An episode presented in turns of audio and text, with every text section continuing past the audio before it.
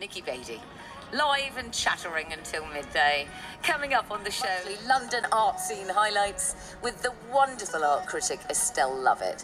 So she's going to be telling us about Art Out of the Bloodlands, a century of Polish artists in Britain, which is at the Ben Uri Gallery. So the Ben Uri, um, th- this is the second exhibition that it's running on a series of refugee and migrant um, artists. Now the Ben Uri Gallery, now Ben Uri Gallery Museum, um, was founded actually in the Jewish East End. Um, 100 years ago. So it's always dealt with people that had crossed the continent. Yes. And I remember I was heavily involved with them um, when they were in Dean Street here.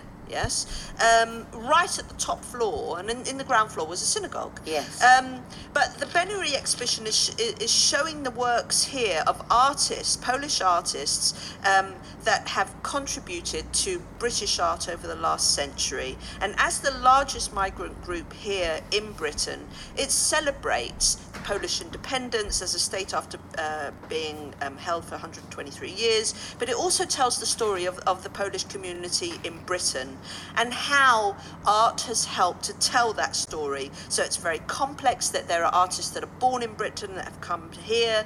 Um, there are images uh, which are quite political, wh- which talk about um, Poland fighting in the war, very graphic Yeah. uh, poster images. I like that. Um, there are also um, little images of people's memories of their family, um, of being persecuted, being imprisoned, being interned, and how they made the choice to come to Britain.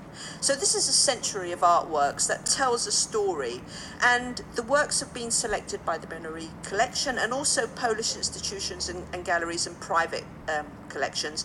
And it, it reaches everybody's taste that there, there's expressionistic works and there's very pop art types of works.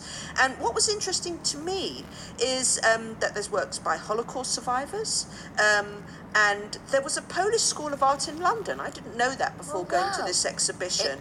And also a distant relative of mine, a very distant relative of mine, Henry Glick- Glickenstein. Um, so I found out a little bit more About your my family. That's Yeah. amazing. Uh, so that's called Art Out of the Bloodlands, a century of Polish artists.